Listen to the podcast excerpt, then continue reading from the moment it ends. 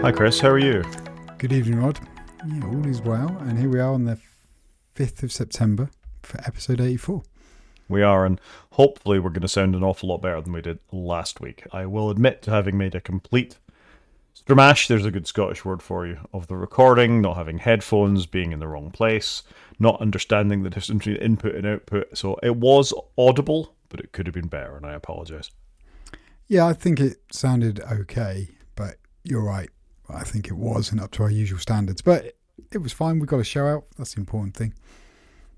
Very true. Let's fire straight in and do some follow up then. Mean, this is a, this is a slightly special episode in as much as, as we're going to have some predictions and thoughts about the upcoming event next week, which we'll wait and record after that for next week. So we'll uh, do a little bit of news, a little bit of the usual suspects, then we'll dive into a main show. Sound good?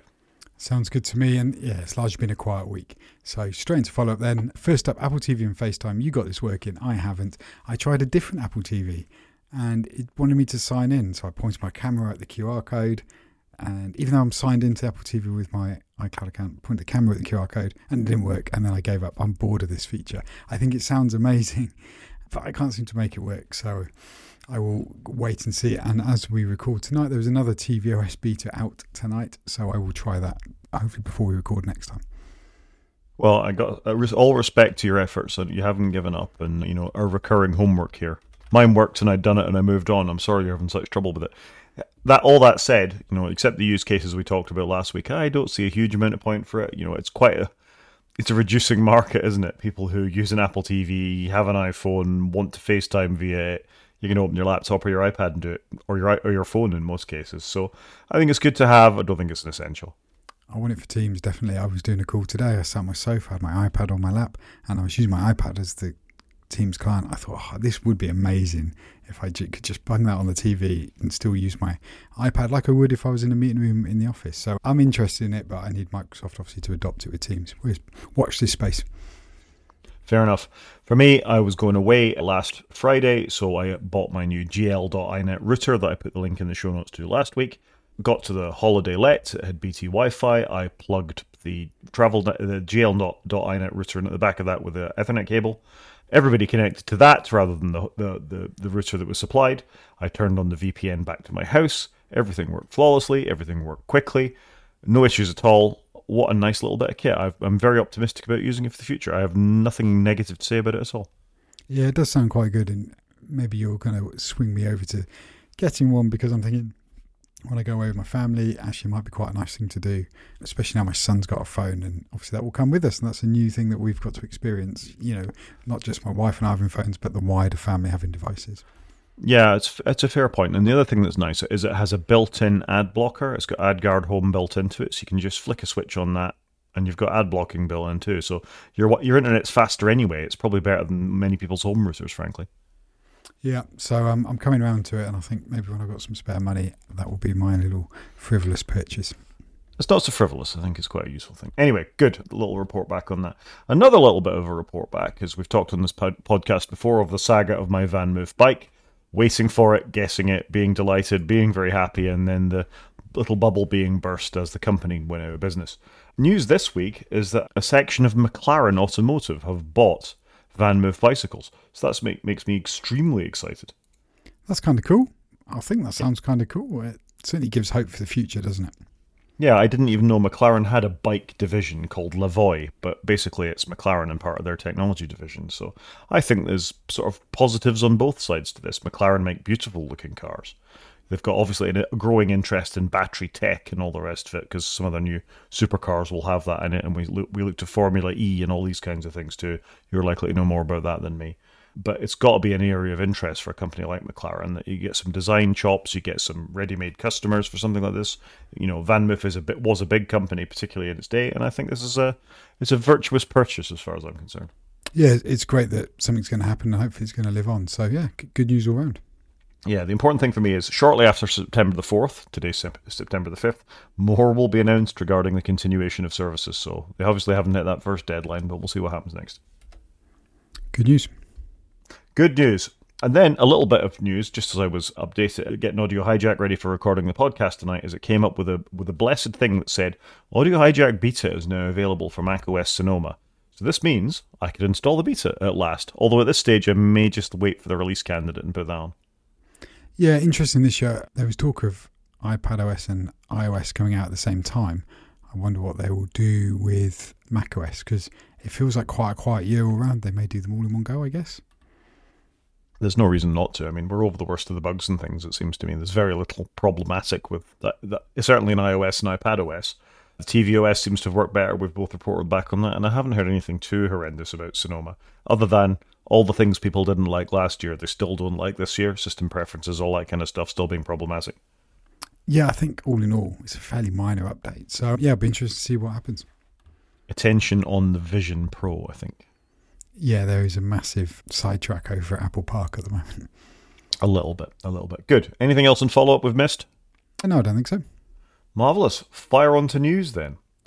So, first thing, and this is something that I've been thinking about since we talked about it last week a little bit, that Ian Betteridge, who's a prolific poster on Mastodon and was on Twitter beforehand, posting a think piece on it being a long past time for Apple to stop advertising on Twitter. And it's it's quite a short article, it is worth a read. But basically, the argument is that you know Twitter is becoming increasingly right wing, potentially more anti-Semitic, uh, clearly more racist in some ways.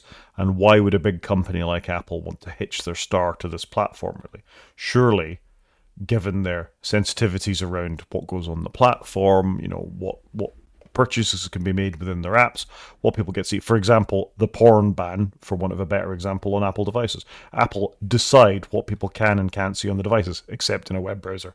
But they're quite happy to sort of keep kowtowing to Elon in this situation. I just think it's quite an interesting little piece.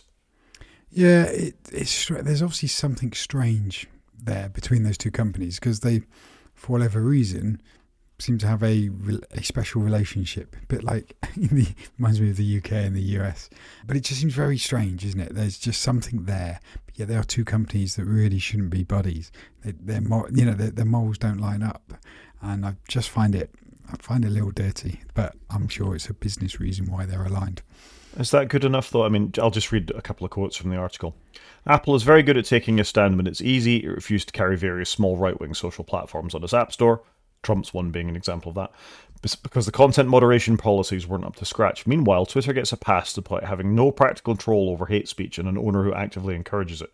Should we consider boycotting Apple and other companies that advertise on Twitter?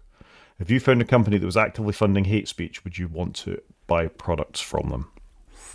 It's quite a sentence, isn't it? It's a thought, isn't it? It's a thought, and I kind of agree with it, but I like my Apple computers but this is it. You know, it's it's you and I taking a stand and saying we're not going to buy Apple stuff. A probably won't last very long because let's face it, we're quite embedded in the Apple platform. And B, is it realistic when they're the best devices for the job? And but balanced against that, sometimes you want to do the right thing. Quite a lot of the time, I want to do the right thing. My purchase might not make that much of a difference, although I have spent quite a lot on Apple technology over the years, both from a business point of view and from personal point of view. So uh, this it's it's making me think I did read a thing that it might be down to Starlink and SMS satellite messaging is the reason Apple and, and Elon are staying so close together.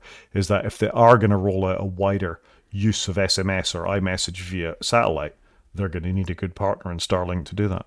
Yeah, it could be it. We may find out next week. We might, but it's making me uncomfortable. Still feels a bit icky. Feels very icky.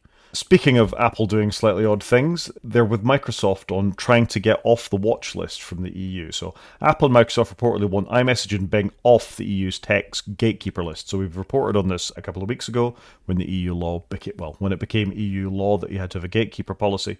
Apple don't think they've got a platform that needs policing. Yeah, interesting. Obviously, it's a messaging platform like all the others, so it should need policing. But B, they've declared that it's did I say not big enough? Did I read that somewhere? Odd for Apple to admit that because they don't normally admit when they're not a big dominant player.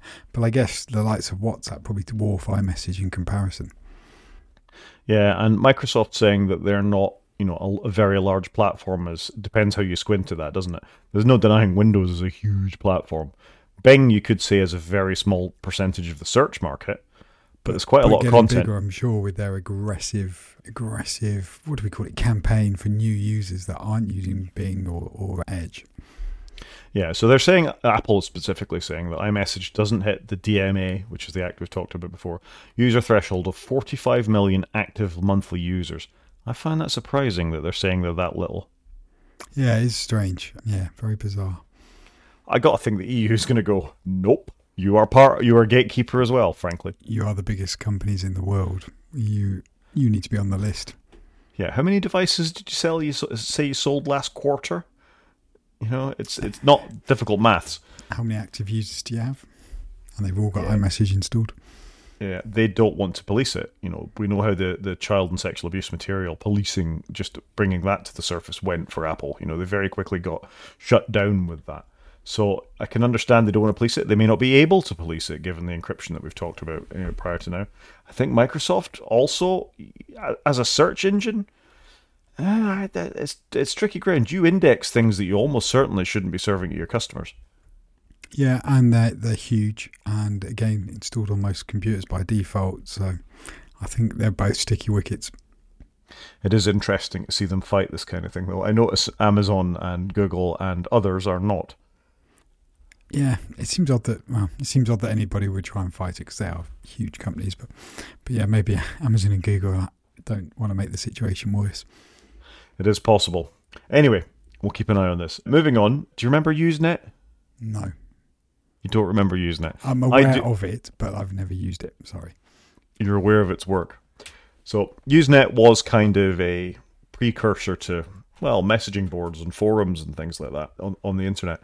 It was a separate service, separate to the the web as such. You had to specifically have a newsreader app, not in the way that we've got now. You had to be, be able to read Usenet news, and there were channels within it. And the one that I only really remember that stuck in my head is Die Wesley Die Die Die, which was about Wesley Crusher in Star Trek. And fans hated him so much they wanted the character to die. So there was a Usenet group called that that people would post on all the time. But you could find a Star Trek one or a movies one or a music one. And quite often Usenet contained the seeds of quite a lot of piracy, so you could download various songs from the music channels and things like that. And it seems like, according to this story, that it's poised to rise again, Usenet News. I, I'd be surprised, but it is interesting.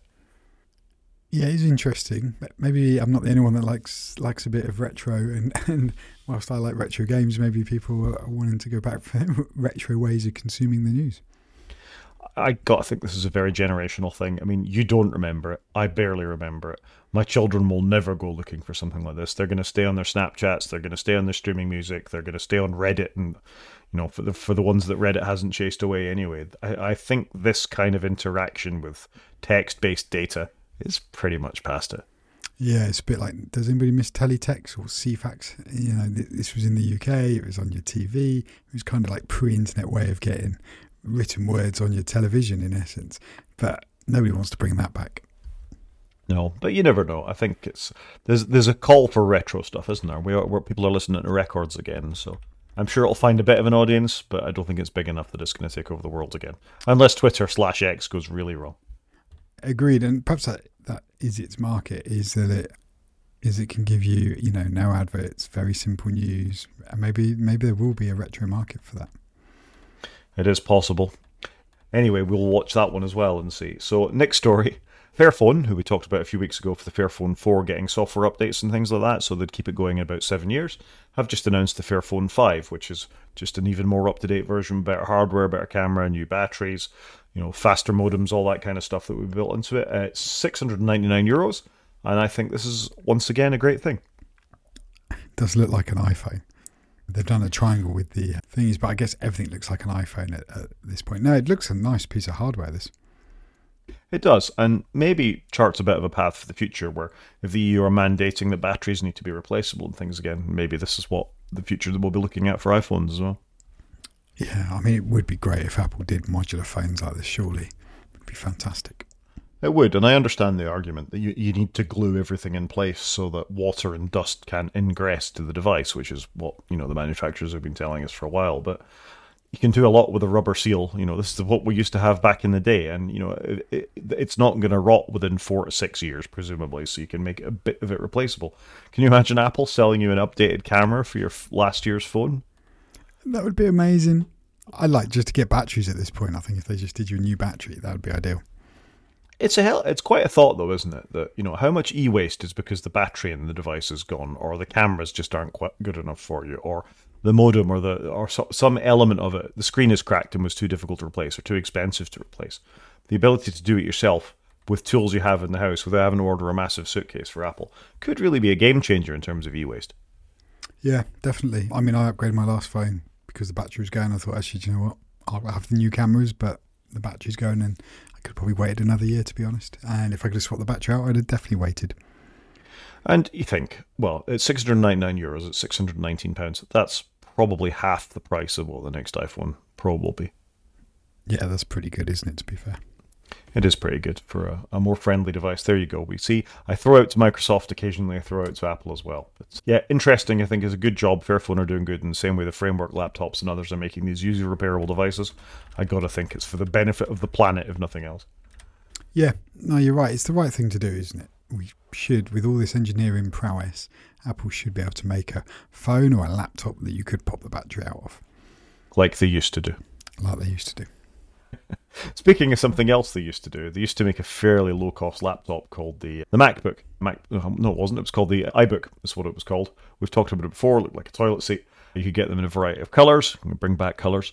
And there's a sketchy rumor that Apple might be about to release a low cost MacBook to compare with Chromebooks. What do you make of this rumor? Isn't this the M1 MacBook Air? Like seven, eight hundred pounds. I get that's not that low cost, but it's cheaper than most new iPhones it's a great device. People should buy it. Surely, if you want something cheaper than that, you go and buy an iPad.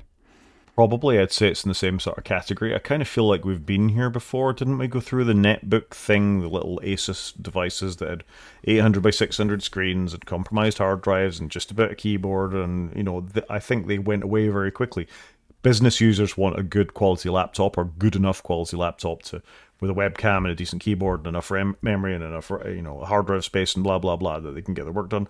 Schools want something that can take a beating that they can set up for class the next day and all the rest of it. And the rest of us are in the middle of that. You get the extremes of the gamer. You get the other extremes of people will keep their laptops running for years. And to me, a Chromebook has never been a very sensible uh, device. It doesn't have enough going. It doesn't have an app store like the iPad. It's it's just a severely compromised device. And what it does have going for it is it's cheap. I think you can get them for as low as 200 quid. So, you know, something like that as an educational buyer or somebody who's lacking in resources and all you really need is a web browser, it makes more sense than an iPad. I mean, how much is an iPad? 350 400 pounds in the UK. I get that 200 pounds is a lot cheaper, but I just can't see them hitting that price point. I just, how are you going to get Mac down to that price point? I can't see it. I don't think Apple will ever do anything that cheap. That's not the market they're in. It they're like Lexus. They push push the prices the other way. They go up in price, not down in price. This is why this rumor is particularly sketchy to me. I don't understand why they do it, and I agree with the thing you said first. It's a MacBook Air, isn't it? It's the last generation MacBook Air. Yeah, and that's been their model for a long time. So it'll be interesting to see if they do enter this market, especially when they made the case for the iPad being this is the area of the market the iPad was originally for. Is that not an iPhone, not a Mac, it sits in the middle. So I think it would muddy the waters if they started doing this. Yeah, and if they push out an M3 MacBook, uh, you know, fairly soon, then the M1 they can knock another hundred dollars off, and it's getting cheaper and cheaper. And Tim Cook doesn't like to take things out of the product line, does he? I, I don't think anybody would complain if the M1 MacBook Air hung around for a little while. It's a cracking device for most people. Hmm. I agree. The the thing that amuses me most about this is if you read down in the article, you know, even though they've got a picture of an iBook at the start of it, the first iBook released at fifteen hundred dollars or sixteen hundred dollars, which is the equivalent of two thousand eight hundred dollars now. So not that cheap. It wasn't cheap, but laptops weren't cheap at all back then, were they? They were rare. I mean, you and I probably had a desktop and a laptop back then. Yeah, we did. I do remember Steve Jobs on stage with a hoop, though, on an iBook, you know, passing a, a hula hoop over the iBook to prove there were no wires connected to demonstrate the Wi Fi. Isn't that one where Phil Schiller, their marketing director, jumped off of something holding a wireless MacBook onto a big spongy base to demonstrate the point that he could browse the internet whilst literally not connected to anything? I mean, how times have changed, eh? Yeah, now it's all superimposed graphics and amazing visuals. So it would be good to go back to some classics like this. Yeah, a little bit. Anyway, interesting. I don't think there's much spice in this rumor, frankly. No, should we move on? Let's move on. And there's another rumor that uh, iPhone watch bands, leather watch bands for iWatch, Apple Watch watch bands are about to be killed off. I got there eventually. I think there's a lot of reasons they might be killing leather off, but this is uh, an interesting rumor. Yeah, it feels like leather's going, which does make sense for Apple and their stance. They can get rid of le- leather, though. Sure, they can get rid of Twitter, but it just seems bizarre. They're obviously hanging that hat on leather, which makes sense. It's the right thing to do. But why aren't they doing on other things? But there you go. But if they're going to get rid of leather cases, you may as well get rid of leather watch bands, which have been declining really. They have, other than the Hermes ones, they've never really done that many of them. It will be interesting to know what it means for their Hermes relationship. I would say all the Apple cases that have been in use in my family or I've used myself, when I've had the leather ones, they flake eventually. Is that they start to peel off I guess it's a substrate. The leather peels off the substrate. So that's not ideal when you pay so much more for a leather case or a leather uh, watch strap compared to the silicone ones. The silicone ones go as well, mind. You know, particularly around the charging ports and things like that. My children, and I can only speak for a direct experience here, are very bad at taking their cases on and off and on and off and on and off all the time because they quite often stick driver's licenses sorry, there's a bang behind me. They quite often stick driver's licenses or money in their phone cases in case they get into sort of any trouble. So they're quite often popping their phone cases off the back. And then if you have a driver's license, quite often the MagSafe doesn't work. So you need to pop the driver uh, pop the case off again. So they don't do well in that sort of environment, right? No, I used to do the same. When I had a phone case, I used to put a £20 note in between the phone and the case as my emergency fund. But actually, the more I've got comfortable with contactless payments, the more I realise actually I don't need any of this. So for me, it's a non-issue. I do want us to have driving licenses in our phone, though. Please, I'm bored of having to carry that as well. So I read an interesting thing about the disadvantage potentially of having your driving license as part of your app wallet is if you hand the phone to a police officer unlocked, they can comb through your phone then to see what else is going on. So obviously, it as part of the wallet; it would flash up in the same way that contactless cards do. But that's got to be a concern for some people. They, they have no authority to comb through your phone looking at whatever else you happen to be doing on there. So something to keep in mind when we always want identity on our devices. Yeah, I can understand where you're coming up from that, or maybe that you have to have a mechanism so you can send it to the to the police person, and I don't know, but I understand what you're saying. The cases don't wear well, and we need to get rid of having more cards in our that we have to carry with us. So there's there's two sides to that coin. Yeah, there absolutely is. Anyway, it's interesting that leather is going. I was going to say the way of the walrus, but the walrus is still with us. Going the way of the polar bear, unfortunately. That's the way that seems to be going at the moment. Bad for the planet again. So get rid of leather cases. Stop killing the animals. Give us something that's sustainable and doesn't flake, and we can we can keep using. Got all that apple. Tick tick. Just stick with the plastic cases. They're not bad for the environment. This is why we should all go caseless. Maybe, but then you all the oil out of the ground to make the plastic cases as well. You know, what what's the win here? I think we need to go back and live in the caves again at this stage. Caseless, that's the win. Yeah, then you smash it and you got to spend more, and oh, it's a vicious circle. Fair phones, so we can just replace it. That seems to be the answer. Maybe, maybe that is the answer. Maybe um, that is the answer. Last piece of news was just very briefly Meta of asking all their staff to go back in the office three days a week. I thought that was interesting, and it does seem to be the way we are going. Even tech companies are doing it video platforms are doing it, everybody's doing it. So it does feel like we're undoing some of the good that's come from the pandemic. I couldn't agree more. I think we've we've talked this to death. It's just another report of yeah, another tech giant that could do everything remotely. Maybe making use of their virtual reality, augmented reality headsets that the company owns as well to really enjoy that sort of office experience. They're not gonna. It's not a convincing sales argument, is it? You know, it's just like being in the office, but we want you in the office. It's just like being in the office, but we're not going to dog food it. Yeah, not good enough. No, agreed. Should we move on to media? Let's move on to media. So a little bit more follow up. I've continued to watch The Women in the Wall on the BBC. It's it's still very good. I still think there's a, a percentage of nonsense in there about the police not actually arresting her, but I'm thoroughly enjoying it. Did you get a chance to watch it? No, I've not. I've seen barely any TV. I must confess. Apologies. Oh well, it's good if you live in the UK or you have correct access to iPlayer or t- and a TV license, of course. Then watch The Women in the Wall; it's well worth it. Second one, and I'm a bit late to the party on this, is a show on Disney Plus called The Bear. Have you heard of this one? I've heard of it. No idea what it's about, and I've not seen any of it. So it's set in Chicago. I can give a pressy without spoilers. An almost Michelin star chef gets left a restaurant by his brother in Chicago, and it's basically a deli and sandwich shop and he's been running it into the ground. He runs it in a particular way. All the employees are basically family or close family friends, and it's just about his trials to deal with the death of his brother, manage this quite different environment than he's used to working in as a Michelin star chef, sort of being back in the brunt of his the bosom of his what's left of his family, and it's just a really well written character drama as, all the cookery elements that you'd expect, flashbacks to when he was Michelin star, bringing on the other people in the restaurant into the way that he'd like to work, dealing with all the issues that his dead brother has left him, as well as dealing with the grief. It's so well done. The episodes are sort of 25 to 27 minutes in length. I've got two episodes left of the first season, and they just dropped the second season as well. So I, I thoroughly recommend having a watch. It's, it's a fantastic show. So, for somebody that didn't know anything about it, I now wonder why it's called The Bear because what you've described is not what I envisaged. I don't know what I was thinking, but something called The Bear was not what you've just explained to me, if that makes sense. There you go. That's what it is. Okay, well then I should give it a go. It does sound quite interesting, actually. It sounds like a bit up my street, and I quite like a short episode TV show. I do think we're missing sitcoms lately. Everything's getting longer and longer, and in a, to a degree, a little bit lazy. I think TV there's TV shows episodes are long, and then this the season's quite long, and actually I think a lot of it could could be cut down and distilled quite nicely. And I agree, and it is nice to have that sort of twenty-five minute thing where you can go, oh, go on then, just another one, because it's something you enjoy. Yeah, and it's not going to make you stay up till one in the morning, hopefully.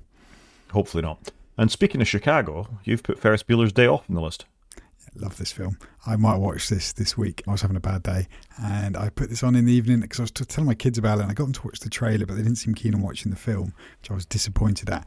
But I watched the film. I love it. Such a good film and stands up pretty well today. Obviously, life's a bit different. They didn't have phones back then and what have you. But uh, fantastic film, great soundtrack, beautiful car, great actors in it. Just what a good film. So John Hughes yep. was the director of Ferris Bueller's Day Off, maker of many good, well, late 80s, you know, teenage dramas like The Breakfast Club and others, and had a cadre of actor he worked, actors he worked with. Molly Ringwald was in The Bear, just to make that sort of link. He's played some of the music that was also in there too. So I would, again, re- reference back to The Bear. But I think your children probably need to be 13, 14 to get the most out of Ferris Bueller's Day Off. Mine weren't interested, and then they hit them themselves. They found a couple of John Hughes's films and came to Ferris Bueller's Day Off, which they said, "Do you want to watch this with us, Dad?" And I did, and they thoroughly enjoyed it. So it's just, I think you just need to get them into the teenage years, and they'll be there. Yeah, maybe it's a bit too early, but oh, such a good film, love it. And it's uh, the person who plays Cameron plays Connor in Succession, and he, I can't think of the gentleman's name, but he was in Speed as well. He's fantastic. So I really enjoyed seeing him much younger than obviously the the character he played in Succession. But yeah, fantastic. Yep, it's a great film. Thoroughly enjoyed it. I'll watch if it comes on the TV and I'm flicking through the channels. I'll stop and I'll finish watching it. Yeah, well, you, you have to. I think it's so good. You do. We've also done Taskmaster Bleep Series 11 in our house. My children are loving it. My wife does not understand this TV show, one iota, but the kids absolutely love it. And Series 11, I don't know what it was, but hit a chord. The boys thought it was fantastic, so I would recommend. And the bleep version's really good. Even as an adult, the bleep version's very good because it just makes you laugh when they bleep a swear word. Remind me who the comedians are on Series 11. So I'm going to mess the name. So it was Alan Davies, Victoria Coren Mitchell, a gentleman called Gus, a lady called Desiree, and another lady with an M, and I can't remember her name, but it's a very unusual pronunciation of a name. Guz Khan, yeah, that is yeah. that's that's that's an excellent show series. That one. I'm glad you're enjoying uh, it. It's filmed in the pandemic because we're all sat two meters apart, which was odd because the the children were like, "Why are they sat so far apart?" Because we've seen other ones. I was like, oh, this was a pandemic one. So, but just so good. And the the cast was fantastic. It just gelled really well. And I think to be fair, whoever picks the five or so comedians to go on it does an amazing job of getting very different comedians, and it just works. I can't explain it, but it just works. So yeah, would recommend anybody if you haven't seen it, go watch it. I'm glad you've come to preach the Taskmaster gospel, and I agree with you. I think having that sort of established comedian who's the big name that you'd recognize, maybe from a couple of years ago, as they sort of did right from the outset, with some up and coming people as well, and then that mix of styles and and let's face it, and genders and ethnicity to get the balance of, of, of that sort as well. They do a terrific job. It's always very funny. I think it's handled very well. It's just it's a, it's a terrific show, and just it keeps that funny feeling all the way through it. So, so good. And like I say, appeals to adults and children equally. The lady, I've forgotten her name of, it was Morgana. She was very good. But what I did think, I expected Victoria Coren Mitchell to be amazing at it because she's a very clever person. But actually, what I learned is she she just hasn't got the practical side. She's very intelligent. You could see that, but she just didn't have the practical piece and the quick thinking. It was really interesting to watch them out of their comfort zone. Yep. David Baddiel was the same in an earlier series. I thought, here's somebody who's going to walk this because he's an in- intensely clever individual. Absolutely no common sense. Yep. And it's really interesting, isn't it? We can't all be amazing at everything. And he's, I love him. He's fantastic. He is. Good. Finally, and I didn't know where to put this, but I was thinking, what have I watched this week? And I went into my Apple TV app and I was like, why is there not like a history button of like things I've watched? Like in Apple Music, you get recently played, but why can't I just go and see what I've recently watched? And you in Apple Music, you can see all your history, but they should do that in Apple TV, especially where you've got all the other apps like Disney and Prime that feed it and have a watch list. They must have that data, but yet you can't interrogate it. So that was all I wanted to mention. Would people find it creepy that they'd want to go back and it would track? I was on Netflix and I watched this, and I was on Disney Plus and I watched that, and I it did. must know what I've watched, though, surely.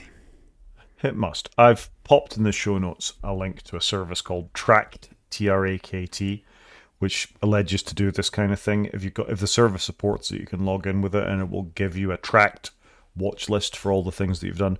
Much like audio scrobbling did for Last FM back in the day. If you listen to something on Apple Music or in your own library or something like that, it would watch what would do and it would record all that to a list so you'd be able to do it. So some services support Trakt, such as Jellyfin that I was talking about. Casey Liss is trying to build it into his next version of Watchlist, cat Callsheet, sorry. So there are services like this available. I very much doubt it's going to run globally on the Apple TV though, so that might be something we want to look at. Yeah, I just wanted just to look into the Apple TV app and go, what have you watched recently? Because you might want to go back and rewatch something, or like talking to you. I was like, what else have I watched this week? I just wanted to scroll through that list. So I'm sure the data exists. There's for some reason just not exposed. I mean, YouTube do this very well actually. If you go, if you go in and you look at your history on YouTube, as long as you're signed in, everything you've ever watched on YouTube is there on on a descending list going back, and you can sort of call it up. When did you watch it, and all that kind of stuff. And I, th- I agree with you. It'd be quite nice to be able to enable that in services for those that wanted to see it and go back and see what was going on. I can understand why Netflix might be a bit hesitant about sharing that data back with Apple. You know, without exp- express permissions and in-app purchases and all the all the other stuff that the streaming companies have got going on. Well, Netflix doesn't play nicely with Apple TV anyway, but all the other apps do. So yeah, just just surprised there was no mechanism to it. I don't think it's that bad, is it? If you watch something on Netflix, I because we only have one TV account logged into our Apple TV, so I see what the children have been doing. It quite often comes up and says such and such was watching this on Netflix, be it Friends or Gossip Girl or whatever it is that they watch. I do get that much from the up next bar. Hmm, that's interesting. I don't use Netflix so that much. So uh, I was more mean the Apple TV, and we do have all our own names on the Apple TVs because we've got so many of them, and so we do flip it around so that my watch list is mine and my kids is their own. If that makes sense. It does make sense. I, have never really understood why. I guess you might have parental controls for things that they're not allowed to watch within that. But then, no, it's just more that we've each got our own queue of stuff, and we've got our Yeah. iPads and our phones, and we all watch things on different devices. My son will want to watch Match of the Day, and he can just pick up where he left off. It's annoying though that iPlayer doesn't follow the profile through. So if son A is on the Apple TV, when he then goes to the iPlayer, it's just logged into one iPlayer account unless you have to manually change each time. You can't link iPlayer to the Apple profile. Yeah, and I think that's why we've never bothered. If you launch Netflix, you've still got to pick the next account inside of Netflix to get into that. So it's, it doesn't give any benefit, particularly, to having that logged in account on the Apple TV. No, developers can do it, but nobody has ever really done it. Apologies to our listeners. There is a large aeroplane flying overhead at the moment. I can't, I can't hear the aeroplane. It's probably Zoom cancelling it out, but I can see you swatting desperately an insect flying around your head. So if you bash the microphone, there's a reason for that. Yeah, I'm in that awkward state of it's too hot to shut the door, but I need to have the door open so I can breathe. But it invites insects in at this time of night. Fair enough. Should we move on to games? Games, yeah, we haven't got much in games, have we? We haven't got much in games. Just one story I thought it was worth putting in here, considering I'd cancelled Xbox Games Pass, whatever it's called, you know, a couple of weeks back for not really making use of it. And Sony are about to increase the price of PlayStation Plus, and effectively it equates to a 33% rise on PlayStation Plus across the board, which is significant. Wow. I cancelled mine because I wasn't using it enough. But it's getting expensive quickly, isn't it? And a lot of services are doing this. Yeah, so PS Plus Essential, which is the base tier, and keeping in mind you need PS Plus to play an online game. You can't download Fortnite and play it. As far as to, to the best of my knowledge, you can't download Fortnite, the free version, and play it net with its network features without PS PS Plus. You might tell me different. I blocked Fortnite our router, so I don't know anymore. you, you, did say so. Yeah, you can't play online against anybody else unless you're paying for one of these tiers. PS Plus is go- the essential is going from fifty nine ninety nine a year to seventy nine nine a year. PS Plus Extra, which is the one I'm on, is ninety nine a year and goes to one hundred and thirty four ninety nine a year. And PS Plus Premium is one hundred nineteen a year and it's going up to one fifty nine ninety nine a year. So I'm going to knock myself down a tier and possibly I may cancel it altogether. Yeah, well, I've cancelled it because I just wasn't using it enough. So mm, things are getting expensive. They really are. And again, I, I understand why companies like subscriptions. We've talked about it enough with Apple for the sort of steady income stream that it gives them. That it, it makes sense, and developers are getting a bit better, and they're allowed to build the service, and they can rely on that income, and it's not stop, start, stop, start. But there's only so much of this people will take, and uh, you know, the, if you have to make a decision between one or the other, you'll go for the bare minimum and you'll buy the game you want and you won't experiment. And I, I, that's probably okay in some senses that they go back to buying hundred dollar games for the next Call of Duty or whatever. But you've got to go for the sixty dollar tier on, on on sorry, it's eighty dollar tier as will be on PS Plus Essential to play whatever it is. That's becoming quite harmful. Buy a PC. Yeah, it's getting expensive. I did like it with Nintendo. I think it's about twenty pounds a year. You get cloud backups and you can play online. And that to me seems like a reasonable price point for just doing the basics. And then there are tiers on top if you want more. But to do the basics, £20 a year seemed like a fair price, which most people could afford if they wanted to. And it stayed relatively consistent, I think, throughout the Switch's life. I agree, and I don't think the tier I'm on at the moment, the PS Plus Extra tier, is particularly worth it. You know, the two free games I used to get a month, I occasionally play. It's added if you're more at the library in terms of the classic things like Returnal is a game every PlayStation user, PS5 user should play at least once. It's quite an experience. Spider Man and things like that. But P- the PS Plus Premium tier, I don't think it's a good deal in any way. It's not, you know, it's too expensive. The games aren't compelling. You haven't got time to play them. You haven't got enough storage on your on your PlayStation anyway, really, to take advantage of having lots of games downloaded on there. So, I, you don't need to analyze this very hard for it to become a questionable purchase. No, agreed. And look, while we're talking subscription gaming, I've put in a link to Apple Arcade because Apple have got some new games coming out. But I had a look around this. And I thought, actually, there's no games I recognise in here, which isn't necessarily a bad thing.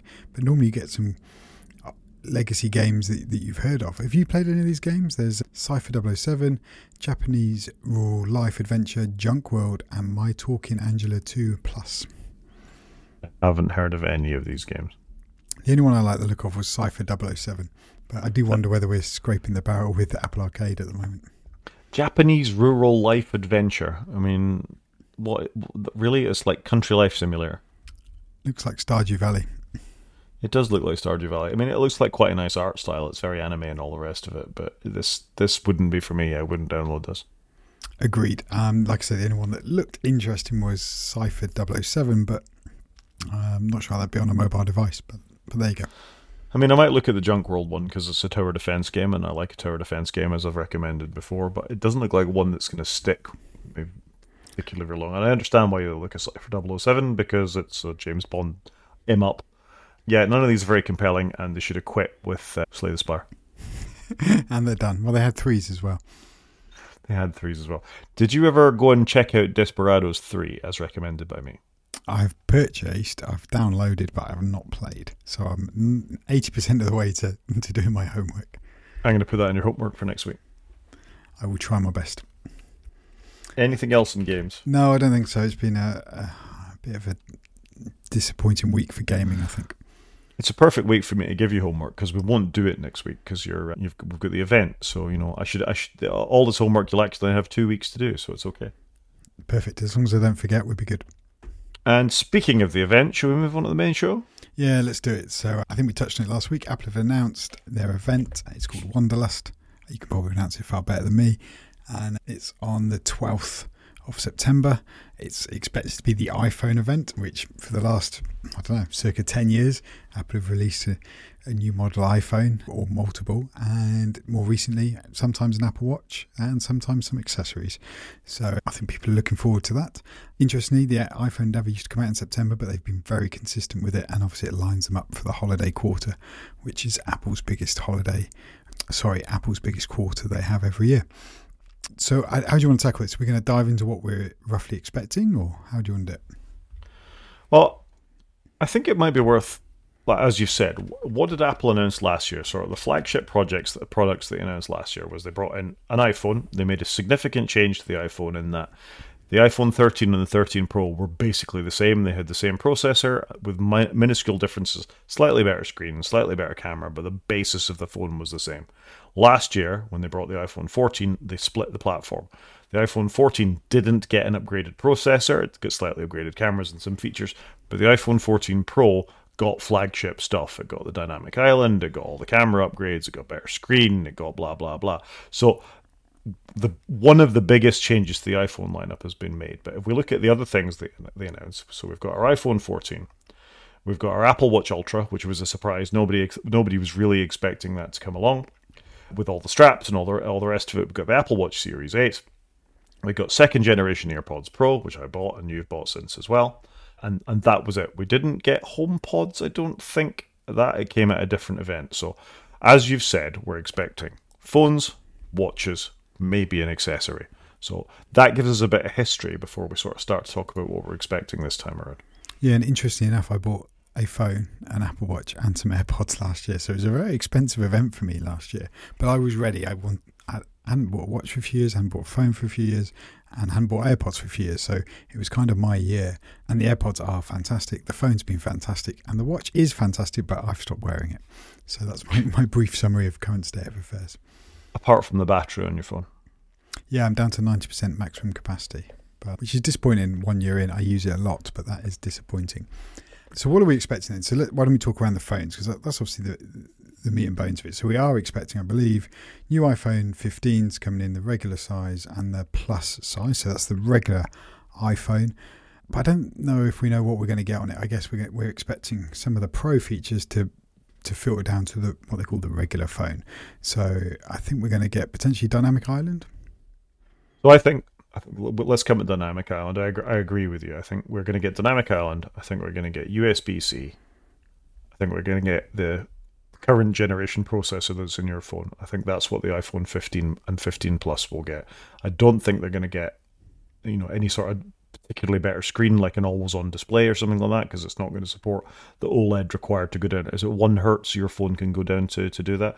I think it's literally going to be dynamic island USB C and and a, an upgraded processor and the usual stuff, slightly better camera, but but nothing very significant other than that. Yeah, I, I would concur with, with what you've just said. So I think it'll be a great phone for most people. This phone will be fantastic. Shame yeah, I agree. Not, not sharing the always on screen a bit wider, but they need some differentiation. I mean, there is a very slim chance that we'll get it because they have pushed the sort of standby mode a little bit more for the phones, but it seems to me it's something you're going to reserve for the pro phones because it does let them do that differentiation and having, you know, that, that that extra refresh rate. Which honestly, hand on heart, I genuinely don't think I notice. I probably need to go back two generations of phone to to actually see the difference between the ProRes display and and what we've, what we've got now. I concur with you on that. I don't see it on the. I think it's promotion, but I don't. I don't see it at all. I think let's wait till the end and we'll go through the pros and cons of USB C. Let's just talk about okay. what we're thinking here. So, moving on to the iPhone 15 Pro, I think we're expecting all that. You know, they're going to keep the dynamic island going. I think they're going to improve the screen a little bit, no doubt, in some way, shape, manner, or form.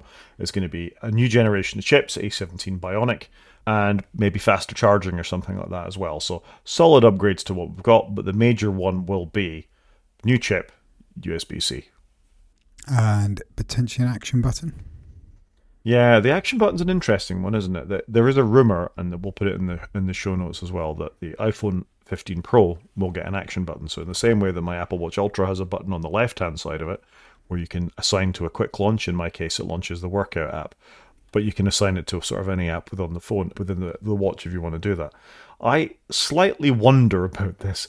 Who needs that that quickly. You've got quick access to the camera, although I will say it's super frustrating if you've got the map running, say in CarPlay mode or something like that, and you then want to double tap a button to launch the, the cards or to take a picture or something. You've got to unlock the phone first and then go off scrabbling for the camera thing. So I'm, I might revise what I was saying right there.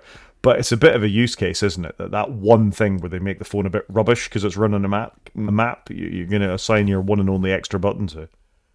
Yeah, it's going to be interesting to see the implementation details, but potentially quite interesting that they would do it after so famous saying you don't need any buttons kind of thing. And and it feels like we're going back slightly on that. But now I'm curious to see what they do, and devil's in the detail, isn't it? It is, and design wise, there's going to be a move away from what have we got now? Titanium to stainless, no, stainless steel to titanium, whichever way around it is. Yeah, because titanium's a lot lighter. The stainless apparently adds a lot of weight to the phones, and the phones are heavy.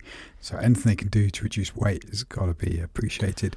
In turn, potentially bigger batteries as well. Yeah, I mean they're not just heavy; they're unbalanced. Is the thing I dislike about them most. I don't mind them being heavy. I've got pockets. I'm I'm, I'm relatively robust. I can carry a slightly, you know, heavy is relative compared to the Nokia bricks we used to carry around with us. But I don't like how unbalanced they are. It, it, they don't sit well in the hand anymore.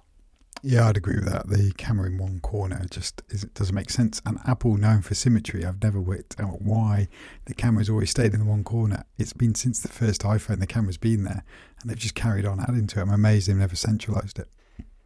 So that's the iPhone 15 Pro, and then we've got the iPhone 15 Pro Max, which traditionally has had a couple of extra features over the 15 Pro better cameras, better image stabilization. You know, there's there's always been something about the Pro Max to sort of make it really stand out as the top of the line phone. And this time we might, as well as everything else we've talked about, new design material, USB C, etc., etc., we might get a periscope style telephoto lens as well.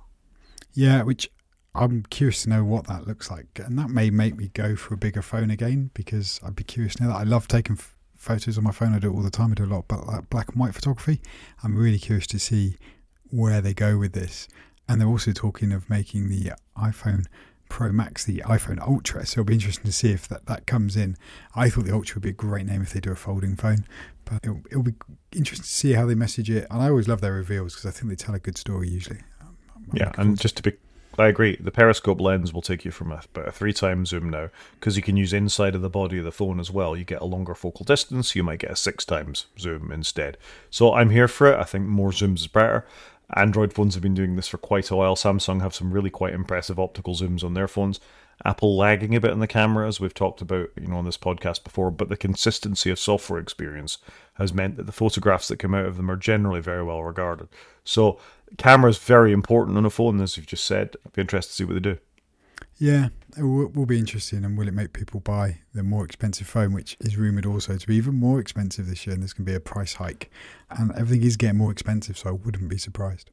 I gotta say, I've always gone Pro Max, or, you know, there hasn't been an Ultra up to now, but I agree with you. It might have been a good differentiator for a folding phone. If this phone is ridiculously expensive, because they've not just said it's going to be an increase, they've said it's going to be a significant increase in price, it would put me off going for the very biggest phone, I gotta say. Yeah, agree. I'm not in, really in the market for a new phone. There'd have to be a compelling reason for me to to change this year. I think. Maybe I should be buying a Fairphone based on what we talked about. Controversial. Seems unlikely, but putting out there. Apple Watch Nine. There's been no rumors for Apple Watch Nine. No, and I do wonder whether it's going to be like last year and we just have a Series 8 with a couple of little things on it. I think, to be fair to Apple, they're doing a great job of some secrecy at the moment because there's no leaks. We've we were surprised with the Vision Pro that was released. We knew something was coming, but we didn't really know that much around it. So I don't know. I don't know what they're doing on the secrecy piece, but it's obviously working, and we know nothing really about the whole Apple Watch update that's coming. Obviously, it's been a big year for the OS's massive update there. It looks really good, but what that means for hardware, I don't know. Because I was disappointed last year when they did the Series 8. I was like, oh, it just looks the same. And the reason I got the Ultra is I wanted something different, and I would imagine I'm not the only one. Yeah, I think nine and the rumored Apple Watch Ultra 2, which is the next rumored piece of hardware to come, really. There's not an awful lot about them. We've had the odd little glimpse that there might be, you know, glucose sensor, there might be uh, watch bands you can strap on and it will dynamically change the watch face based on what's going on, but we've got no actual leaks about that at all. So I'm kind of with you. If they just go, yeah, here's the Apple Watch 9, it's got a slightly better display, it's got slightly bigger battery that's not very interesting. And similarly with the Apple Watch Ultra 2, if they move to micro LED, that's great. I think the Apple Watch Ultra has been a surprisingly good seller for them. I see them normal, normal non-Apple people wearing them all, all the time, so I think it's fair enough that they're going to want to push along on that. But at the same time, you want to see a little bit more than just a slight evolutionary step for the Apple Watch. I think they need to do something a bit more interesting. It's becoming a ubiquitous device. You see lots of people with them. I'd like them to push the platform a bit. Yeah, agreed. It would be good to see something different in that space, but I do worry that people's attention is on the vision. So, are we going to see anything major? I reckon that's it for hardware. I don't think we'll see new headphones. I don't think we'll see iPads. How do you feel? I think we'll see a USB C AirPods case because that's hardware that tends to be in lockstep with the phone. So I think if the connector changes on the phone, it will change on the AirPods case. I, I must confess, I'm not that fussed by USB C because I largely use MagSafe in most places. So it's probably less of a deal for me. It'll be nice uh, when I have charged my laptop or my iPad that I can use the same cable. So I'm definitely for it, but it's not a big issue for me. I do wonder though. Will we see a dock? Will Apple do a horizontal dock? Because they've got this new AirPlay AirPlay mode, standby mode coming, where your phone's horizontal and at a certain a certain degree set back, either it's vertical or slightly inclined. Will they do a dock to, to suit that as an upsell? Will they do AirPods Max 2? So the AirPods Max that I'm wearing now are still lightning. I could see that potentially happening. You said how much of a big seller they were. I don't think they're going to do an Apple TV, but then part of me was like, would they do a HomePod slash Apple TV with a with a camera in it because we've got the FaceTime tvOS update, or is that just sowing the seeds for something for next year? I think we've got more than enough for the event, and I think they may do AirPods Max 2 and they may do a, their dock. They were the only two things I, I could think of that would be extra. Yeah, I'm kind of with you on that. I'd be surprised to see headphones, particularly of the scale of those. I'd be surprised surprised to see home devices frankly, because I think they're going to save that for another event later next year or early next year, potentially. They're quite staid on the home line of products, frankly. That, that they don't push it along a little bit. And this is a device that has historically been for the iPhone, and that's what we're here for. iPhone watches, anything else is a bonus, and I think that is a bonus. And whether they might upgrade the case just for the look of it, but are they then also going to roll out the rest of the peripherals? Will we get Magic Trackpad upgrades? Will we get keyboard upgrades? It doesn't feel like the place for that. No, I think it'll be the the peripherals related to your phone. So it would make sense to do the AirPods cases, and new AirPods will come with the USB C case, and maybe a MagSafe battery as well that's USB C. Sometimes they come out later. Like I say, maybe AirPods Max, because these are a lot more common than I really give them credit for. You certainly see a lot of them when I'm out and about in London. So uh, I think they might do a few accessories to go with it, and some of them might be quite minor. Here's a new case. It's just a five second. It's the same AirPods 2 with our new firmware that we've announced comes in a different case. You can buy the case today or you can buy a new set. And same with my headphones. Maybe they don't change them very much. Who knows? They should, but maybe they don't. I mean, they did this for the MagSafe connector inside of the AirPods. You could buy, you could upgrade the case for existing AirPods if you, if you wanted to do that, and then snap the watch charger onto it, didn't they? So I, I agree with you. It, it's it's likely. I think it'll get like a two liner on the stage. I don't think it's going to have five minutes devoted to the wonderful new case with USB C. It seems like a good point to jump in on, on what we were alluding to last week, though, on the difference between USB C and Lightning. And I'm going to read this quote by by John Gruber, who I, I think his takes are becoming increasingly irrational, for want of a, a better word. You still get the odd sort of solid thing from him, but this I'm not this I'm not sure about. And then another comment he made about threads uh, and how it's going to become the dominant social media platform as well, and how we were all crazy for, you know, the EU was crazy for banning access to threads.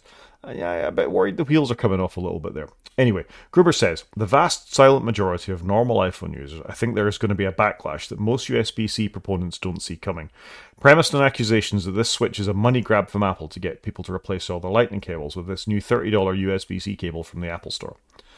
I don't agree with him. No, I don't agree with him either. But it, it, there was a lot of backlash last time when we went from the dock connector to the lightning connector. It was it was strange because it was the right thing to do, but obviously people don't want to buy more cables, but they do want to buy more cases every year. Yeah, they you know it's it's a bit it's not a great argument. I think most of the general public have seen a USB C connector in some way now.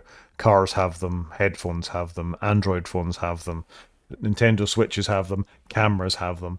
It's not a completely random connector that uh, is out of the blue, which the Lightning was to a certain extent. People were very familiar with the dock. There were good reasons for moving away with it. Lightning was superior. People grumbled a bit. Well, people grumbled more than a bit actually when it came along. It's a money grab, you know. They want us to buy new cables, just for, but there were valid reasons for doing it. And I think the movement to USB C is slightly obviated by how familiar USB C is with people and MagSafe. Yeah, true. Like I say, for me, USB C is a non event because I've largely got MagSafe everywhere. I've got my family onto MagSafe. When my son got his new phone, I was like, actually, I'm just going to give you MagSafe done because he's less likely to scratch it, the phone trying to plug it in or cause any damage. So I'm with you. I think they may have waited because MagSafe is more prevalent. They've obviously announced this standby feature, which will help because people maybe have heard around that and will start buying standby chargers, which aren't very good if you're plugging in. It's better when you've got something magnetic holding it in front of you if you've got to hold it vertically or horizontally, sorry. So I'm with you. I think Apple have take, done the best they can do here. They've signposted it in the media. People know it's coming. And everybody's got USB C now. The Switch was early to adopt it in hindsight. Apple have it on most of their laptops. I must confess, I'm disappointed with the MagSafe adapter on my laptop. I barely used it because I've got USB C everywhere. It's, it's largely pointless. They brought it back for me. But everybody's getting used to USB C. Most Windows laptops are USB C now. You go to any of our offices at work, they're all USB C docks.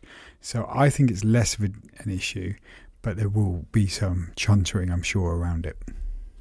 Yeah, uh, there will be a little bit of backlash that is, but I, I, I agree with you. I think it's a done deal. The EU have mandated it as well, so there's lots of reasons for them to move to USB C. And yet, some moaning, but it won't be the end of the world. And I think at this point it's worth pointing out John Gruber himself said on the Thursday, 15th November 2018, he thinks it's. He, the, he, I don't think the iPhone is ever going to switch to USB C. So. Wow. How times change, eh? Well, it's not a definite yet. I guess he may still be right, and we'll find out next week. But it, it's quite a bold claim to say it's never going to switch, isn't it? Yep, and there is talk for the Pro phones that you'll be able to buy a Thunderbolt cable uh, for circa $100 to transfer your data off it quicker, which is very niche for obviously people that are filming because it just takes so long and it's been handicapped for a long time now. And I guess Apple probably stopped developing Lightning. There was no point doing the next iteration with faster speeds when they knew they were inevitably going to go to USB C. Yeah, and we've been stuck in USB 2 speeds for a very long time on lightning cables. So it it feels like a bit of a technological dead end at this point, in the same way that the 30 pin dock connector did. It's just momentum. There's a lot of them out there. Yeah, there is huge amount. I mean, how many cars have got them? How many people have got cables around their house? How many holiday lets have them in? Because the iPhone is such a dominant device. Hopefully, USB C will get there, but it's taken USB C has taken a long time to gather momentum. It has, but I, I kind of think we're at critical mass now, and this, this is as good a time as any to jump on this. I'm I'm certainly a big fan of it. Nearly everything I've bought recently is USB C. I'm disappointed if it isn't USB C. Good. Have we got anything else to add? I think we've made our predictions. Yeah, I think it's going to be a good event. I mean, we have got a note in here around the Pro stand for the Apple Pro Display XDRs sold out and things. I just wonder if that's a red herring at this point. I wonder whether we'll get a Mac event or an iPad event later in the year. It'd be interesting to see what they do, or a general event where they release a few things, or is it some press releases like they've done in previous years? How many people are buying the XDR at this stage? It's got to be very rare. I mean, it's a very old, very expensive screen that should have had a price drop surely by now. Absolutely. So I think it's as much to do with you're going to buy two studio displays or three studio displays rather than one XDR. Yeah, I think there's very little reason to get the XDR. I mean, unless you're, you know, Marco Arment and you just throw money at the problem and just because he likes his nice big display. And I understand. Five years ago, it was a stellar screen. The refresh rate wasn't good enough, but it was a beautiful screen that does things other screens couldn't do for an extortionate price. You know, many years down the line, it doesn't make sense that somebody's going to buy a new one at this point. So I completely understand why they might be starting to discontinue. Yeah, I'd love a 6K screen like it does look fantastic, but I don't want to spend six k in money. So I can't imagine many people buying it, and it is outdated now. It is, and then another one k in a stand that you can't buy. You'll have to buy a, a VESA arm of some sort instead. But this is a screen that was announced in 2019, so it it should have been replaced by now. And this is disappointing with Apple. They do bring out really good tech, but they sit on it for far too long. And again, if I have one complaint about Tim Cook's Apple, it's this reluctance to eject things from the product line. Yep, they seem to hang on to them far too long. And their cozy relationship with Twitter. Moving on. Anything else we want to talk about in the main show? Well, I just want to talk about iOS 17 is coming. We'll all be presumably prompted to upgrade it next week, those of us that aren't already on the betas. And it's probably just worth very quickly flicking through what won't be available at launch and we haven't seen as part of the betas. So the first thing is the new journal app. So this was going to be like an automated journal and you were meant to practice gratitude. Is that what we were meant to be practicing? Yes. Yes, I believe so. You appreciate life and preserve memories. Yeah, so it would automate that to a certain degree, filling in a bit of text about where you were, why you took the picture, whether you were friends, that kind of stuff. It's very highly anticipated. Not going to be there at launch. It's going to drop in the same way that the note taking app did before. Yeah, it's odd they haven't previewed any of this, but maybe this will come at the event and maybe it comes out in 17.1, which normally comes quite quickly afterwards. Yep. AirDrop is going to be updated AirDrop. So if you start doing a file and you move away from each other, then at the moment that's that file transfer will stop. If you were to start the file transfer and move away from each other, it will prompt you to continue using iCloud links from that point on. So I think that's quite a solid update, but obviously still not ready. So that's something else that's going to appear down the line. Yeah, great feature.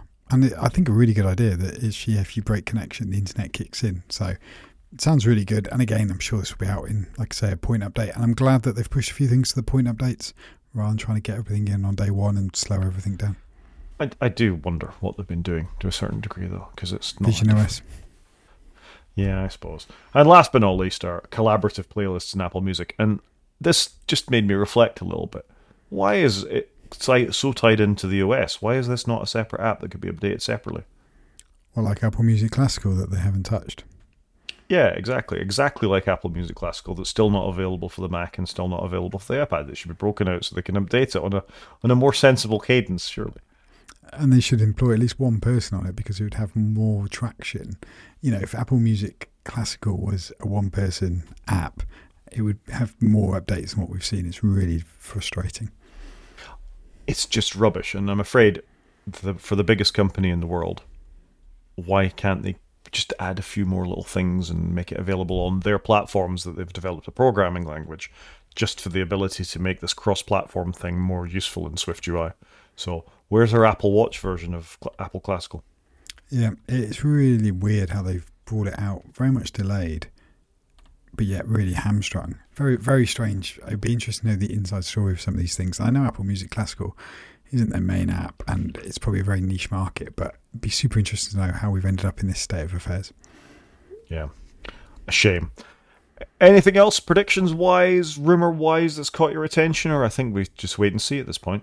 Yeah, I'm impressed with how quiet it is. We've had a few little sniffs, but actually, there's still a lot unknown, and I like that. I like going in when we don't know. I think it's exciting. I like that too. However, if we get very little next week, maybe we'll be a little less impressed that there was nothing to leak. Yeah, well, there is that, but they did a great job with Vision OS. Like I say, very little leaked, and they did say they were going to tighten down on it, and it took them a long time. And I wonder whether they've achieved that now. Quite possible. Okay, I think we can move on and do app of the week then. Let's do it. Very simple, very straightforward. It's one I definitely haven't talked about before, but occasionally you just want a very robust text editor, and I'm increasingly moving to Notion.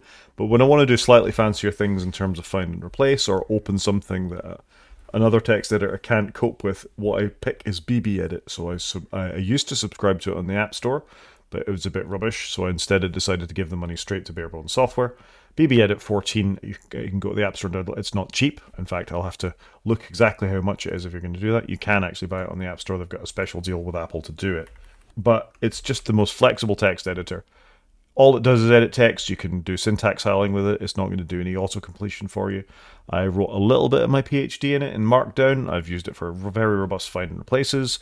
You can do regex and regular expressions and things like that within it. It's almost a, a, a, a complete operating system in itself. When you listen to people like John Siracusa talk about their muscle memory of how they do things and what macros effectively they can run BBEdit, it's way, way above my limit for, for what I do within it. But it's just an excellent bit of software that I've relied on over the years. And as they say themselves, it doesn't suck.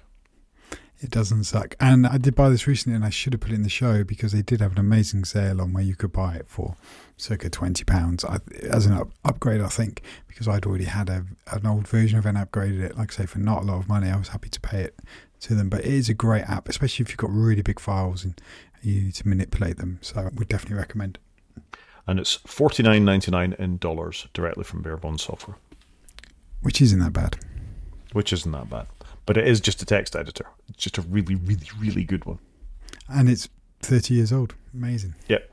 They have continually evolved it over the life of the Mac, back into classic Mac OS days and beyond that. And it's it's one of the best first party text editors you can get on the Mac. And I, have I've always had my eyes taken by TextWrangler and others, but this one, you put a bit of text in it. If it quits for whatever reason, because I've quit it by mistake and you want it up again, it's always saved in the buffer for what I put in there. It's just a tremendously reliable Mac application and a true Mac application. Yeah, it is good. Definitely would recommend too. Fair enough. Thing of the week. So, thing of the week, I went and bought myself a new mouse, and it looks just like my old mouse, which is here. So I'm holding these up for Rod to see. They look exactly the same, but one is a Logitech Anywhere 3, and one is a Logitech Anywhere 3S. And do you know what the S means? It means Special. silent, not speed. So that's my old mouse, Yeah, and that's my new mouse. can't hear either of them. Maybe they're not coming through, but the new mouse is significantly quieter. I don't know why they didn't do this for the initial release because they often do an S model, but it was about fifty-five pounds on Amazon. It does supports three Bluetooth channels, so I can have iPad, Mac, Steam Deck. is perfect, and I love it. But just I was very conscious when we've been recording that the the previous mouse was very clicky, so I thought, you know what, I'm going to treat myself to a silent one, and my one of my children will get the old one. Very nice too. I'm sure it's a lovely mouse. I got to say, I quite like my clicky mouse. My I don't even know what this is. It's a gaming mouse of some sort. It's a, a Kane Ultra, I think. Kane Roccat is what it is. Never heard of it. I do like my Logitech peripherals, I must confess. Fair enough. Good. Anything else? No, I think that's it for the week. So uh, thank you to everybody for listening. If you want to get in contact, Rod is at g5maniac at mastodon.scot. I'm at underscore cjp at mastodon.social. Or you can drop us an email at wakefromsleep at protonmail.com. Talk to you next week, Chris. Cheers, Rod.